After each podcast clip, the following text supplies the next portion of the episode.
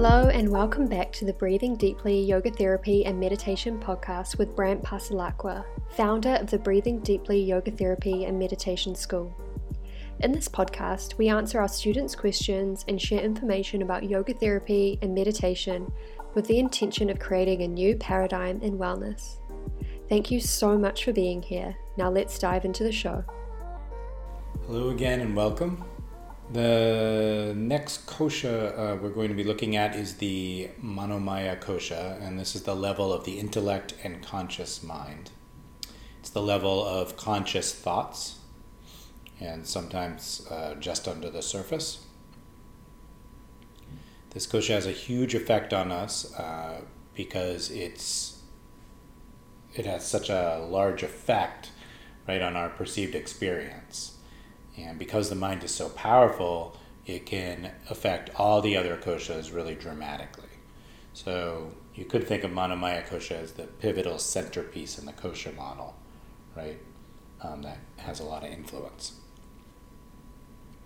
So when this level of us is functioning well, the mano, the mind, right, regulates, directs, and helps the physical and energetic states by influencing um, how we deal with input.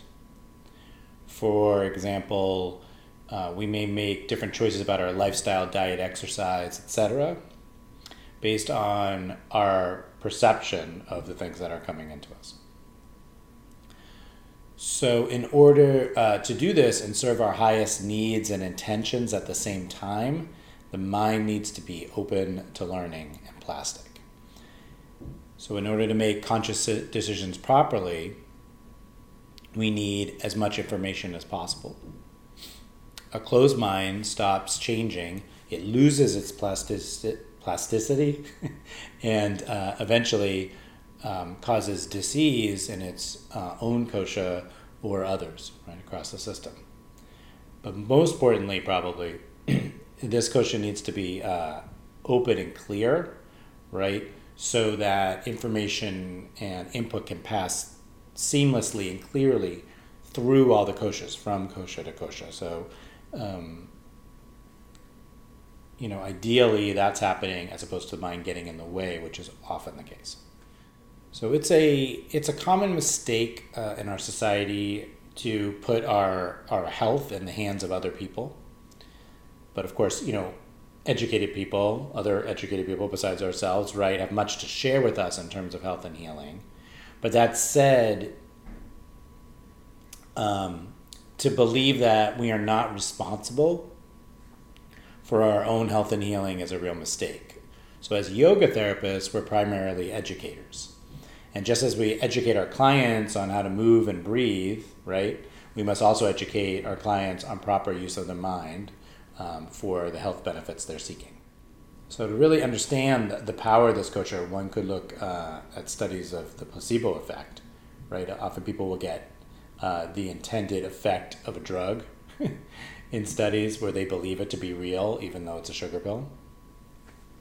Now, this doesn't mean that drugs don't work, or even though those drugs didn't work, but what you can really take from that is how powerful the mind is and how much the conscious mind, this kosha, right, can influence the other koshas in a similar way. Therefore, it's really important, right, that we work with the mind in the disease process. So there's two ways uh, we work within this kosha. One is education um, on how the mind works, and in this course, we're going to be looking at that through the Yoga Sutras. It's really important to understand the the nature of the mind and then techniques to work with it. The other possibility is through chanting and working with the chakra model um, to educate the mind and keep it plastic, especially right, open to change. So those are the two ways I've learned, um, I've used in my practice, both with some success. Um, but with any as with any kosha, uh, working primarily, you know, with this kosha for a disease may or may not work. You might have to involve the other koshas. Um, I have, however, seen some really helpful shifts, um, especially in mentally ill clients, uh, when gaining a little more clarity on the workings of the mind from a yogic perspective. the shame that people have of a mind that is giving us problems, you know, is common. But understanding the mind as an instrument um, and the creator of sort of our own reality really helps ease this. So the same person who's shamed um, by their mind's nature, right, would probably never be mis- uh, never be ashamed of you know a misbehaving arm or leg, right? But once you know that person understands that the mind can be understood and worked with with the same or similar kind of detachment um, that we might uh, with our bodies, then things can get really easier for people. So, in some ways, we can say that motivation and, and discipline, right, around this are up to the client. And to an extent, that's true. But what if, you know, that's a major part of the disease or problem, right? What if disordered thinking causes us not to treat ourselves well? Or what if conflicting thoughts and emotions are getting in the way of decision making? So it's our job on some level, right, to help clients understand that they can work and understand their own mind, and um, that can help them ease their suffering, suffering, which might not always be obvious to them. So I found this to be really the case a lot in my personal work with eating disorders. Um, I find that I found that it comes to play um, once the mind is calm, so that we can work with the mind directly. Um, we're going to look at the Yoga Sutras, how you can work with them yourself uh, and with other people. So I look forward uh, to working on this kosha, um, a pivotal kosha. It allows us to delve deeper into the koshas where that could be considered below it, the wisdom body and uh, the bliss body. We are continuing our look at the sutras. We're going to be looking at uh, chapter one today. Again, it's important to sort of take in the sutras because it will help guide you in session with how to work with your clients. It's I think it's pretty important to have an understanding. And what I'm giving you here is a sort of um, fast-paced, right review, um, sort of cliff notes of how you might look at the sutras and uh, how you might have them, you know, in your mind. So, what the um, main things you'd want to be thinking about are. Chapter one goes directly at the mind, its nature, and, and how to deal with it. Um, it's both descriptive, of course, and practical. Um, generally, the chapter is focused on the practice of samadhi, which is being immersed in higher consciousness. Um, I look at that as being useful because, you know, it reminds us that higher states, right, are a uh, you could say a possibility, or you could even say um, should be part of our normal working. So, not that we necessarily would need to be in higher states all the time, but sort of achieving this higher perspective on a regular basis is extremely useful in balancing to the system. So, you could look at it that way. Um, and of course, higher samadhis and like sort of bigger, what you might call spiritual experiences are possible, but that um, that's not exactly what I'm talking about. I'm saying more the uh, glimpses and moments in our lives where we see things right for what they actually are in you know using the full range of our mind's potential. So I suggest while listening to this lecture, uh, you might want to have your uh, Yoga Sutra book, this uh, Stiles version, which I'm using here, um, with you. This is my copy that I'm using why we do this. Um, I've had this for a long time. Uh, and again, there's other great translations, and it's great to compare them. Um, I think this one is is very elegant, and that's why we're using it. Very elegant and simple. So it begins, you know, offering yoga instruction. That's sort of a offering for the whole book, and then we get to one two yoga chitta vritti nirodha, which is you know, sort of you might say the most famous yoga sutra you know, the translation here is yoga is experienced in that mind which has ceased to identify itself with its vacillating waves of perception, which is a perfect way to put it. I think, you know, another way to say that in a way would be yoga is achieved when uh, our thoughts bother us less. When working with people and ourselves, it's important to keep this in mind, right? Like that's our goal, where where the vacillations of perception or the thoughts, you know, are less of a disturbance, and it leads us, you know, to the conclusion that, you know, it's not exactly that the thoughts are a problem. Um, our goal is to widen our perspective so that we're not having interactions with them that are problem. The sutras go on to tell us uh, this is sutras uh, 1, 3, 4, and 5.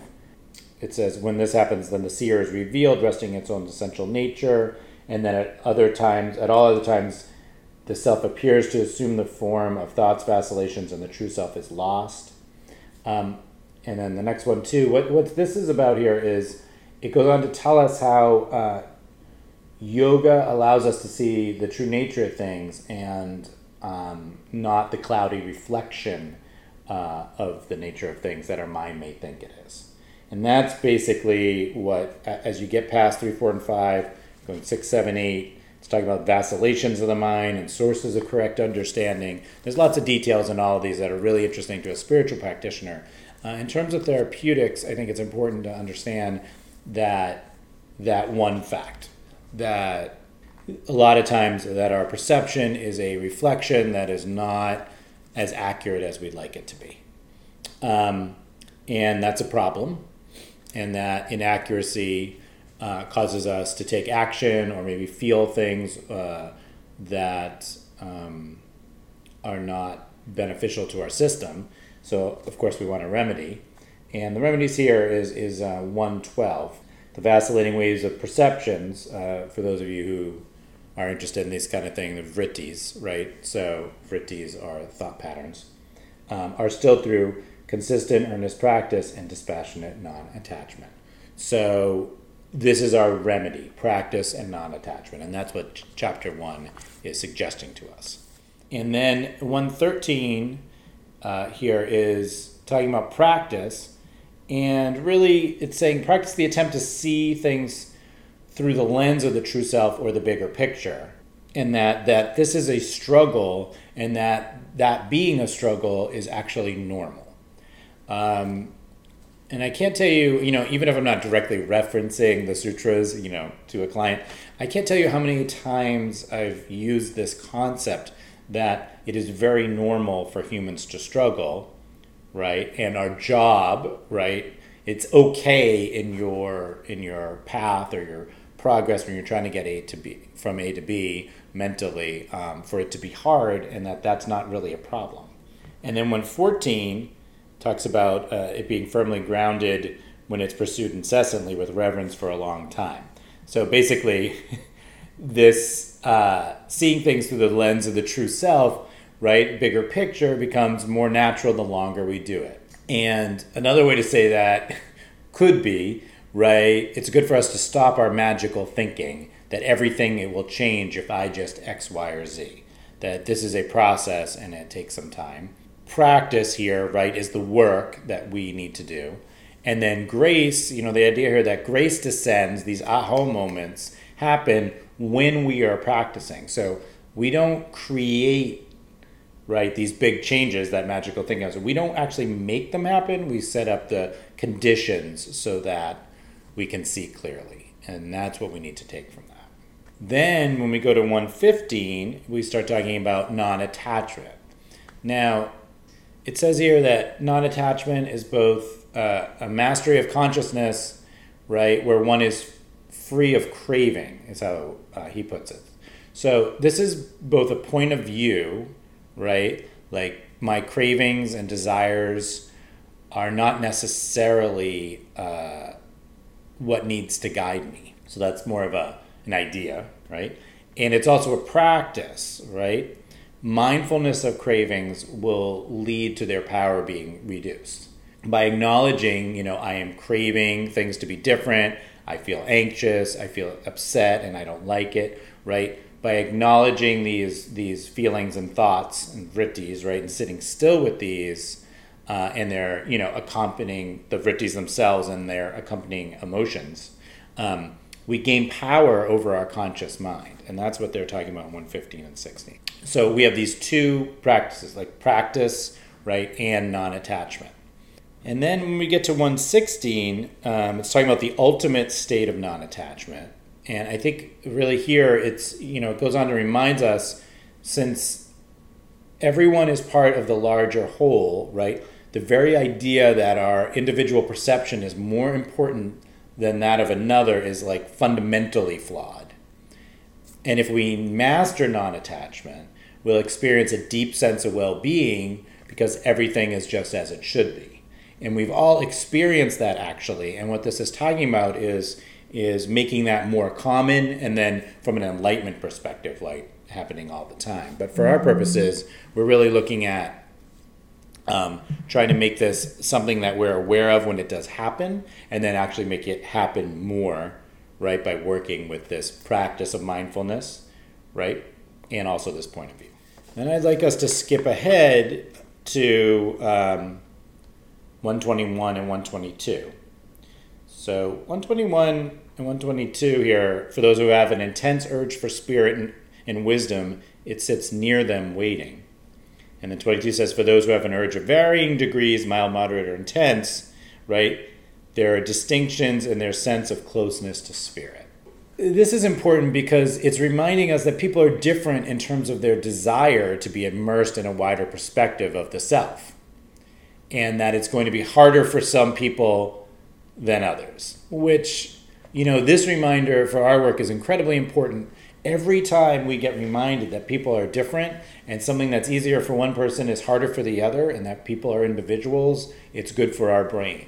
Because after you do this work, uh, for many years. You're going to start putting people in categories because that's just how the mind works. I've seen this before. I know. And what you want to constantly be reminded is that even though we type people right vata pitta kapha we do it right even in this training um, that people are different and that their their possibilities in any given day are going to be different based on that. So that's what i like about um, these sutras. And then 123 the end of spiritual practice is only attained by placing oneself in the lord which is this concept of, of isvara pranidhanam so what this is pointing us towards, I think, is that all roads require uh, Isvara Pranidhanam, which is surrender. All effort, right, and point of view, right, all this work must be matched with some concept of surrender. There has to be some idea that I can't control everything.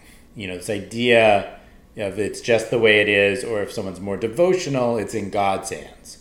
But this idea that ourselves, and especially our ego, is not the master of every single thing is incredibly important, right, for any healing process. So we have all this work we do, sort of like the practice concept I was saying earlier. We have all this practice so we can receive grace. We have all this work, right, and it has to be coupled with I've done the work and now I surrender to what happens. And when we surrender, uh, as many of you I'm sure know, things go a lot more smoothly. Then we move to, I think, the next useful sutras here um, are 127, 128, and 129. That's uh, 127. The sound of devoting that self is the eternal Om, which manifests the grace of the design presence. By constantly repeating that sacred sound with great respect and love, and reflecting upon its meaning, one attains spiritual wealth. And from that practice arises the attainment of inward directed consciousness, and also obstacles to success disappear. What is important here is that chanting and reflection upon the meaning of the chants moves our attention inward. And then this, this inward awareness reduces the obstacles to our sense of peace and connection with our larger self and larger awareness. So in the sutras, it's they're specifically talking about Om, right, containing all aspects of vibration, which are the building blocks of the universe. So it's reminding us that chanting is a technology that can change our experience and align us with spirit. So these are in here. You know, Patanjali could have talked about a lot of different things, and these are the things he chose to talk about, um, which what makes this text so brilliant. Um, and from a Western point of view, um, especially in therapeutic contexts, you know, e- even I will often sort of not really go for some of the chanting, um, which we're going to be learning soon, uh, technology, right, uh, to help people. And then, of course, every time I do, I'm always amazed at how well it works. This is important to ponder because to, to truly understand yoga therapy, we need to personally understand why meditation and surrender can help heal. And even though it's totally and completely marvelous and stunning and amazing, right? It is not fantasy and it's not magic. So let me say that one more time because we're ending on this thought. And if you take nothing else from this lecture, it's important. We need to personally understand how meditation and surrender can heal. Once you understand that, you'll be able to help people more and you'll be able to see the openings for them right? Because you've seen them in yourself. What's really important is to understand how that is so amazing and so different than magical thinking, which, to be honest, there's a lot of alternative healing in this world that's based on this magical thinking concept, um, which I personally have problems with. So, because it doesn't really work. Your practice should be hopefully infused, right, by Patanjali's advice here the main thing um, is to, I would suggest, is to make um, these Yoga Sutras part of a daily practice um, and allow them to sort of shape and guide your thinking. Uh, it's an easy thing to do in small pieces. And I don't believe you have to do a super intense study of the sutras to get their benefit. I think what's most important is that you're constantly infused and my personal experience has been that even when I believe I understand something, you know, if I put them down and come back to them a year later, I realize, you know, in a way I've fallen off the wagon mentally. So it keeps us on the path. It keeps us on the path. So I hope that's uh, helpful. Hope it's useful. I hope it's interesting.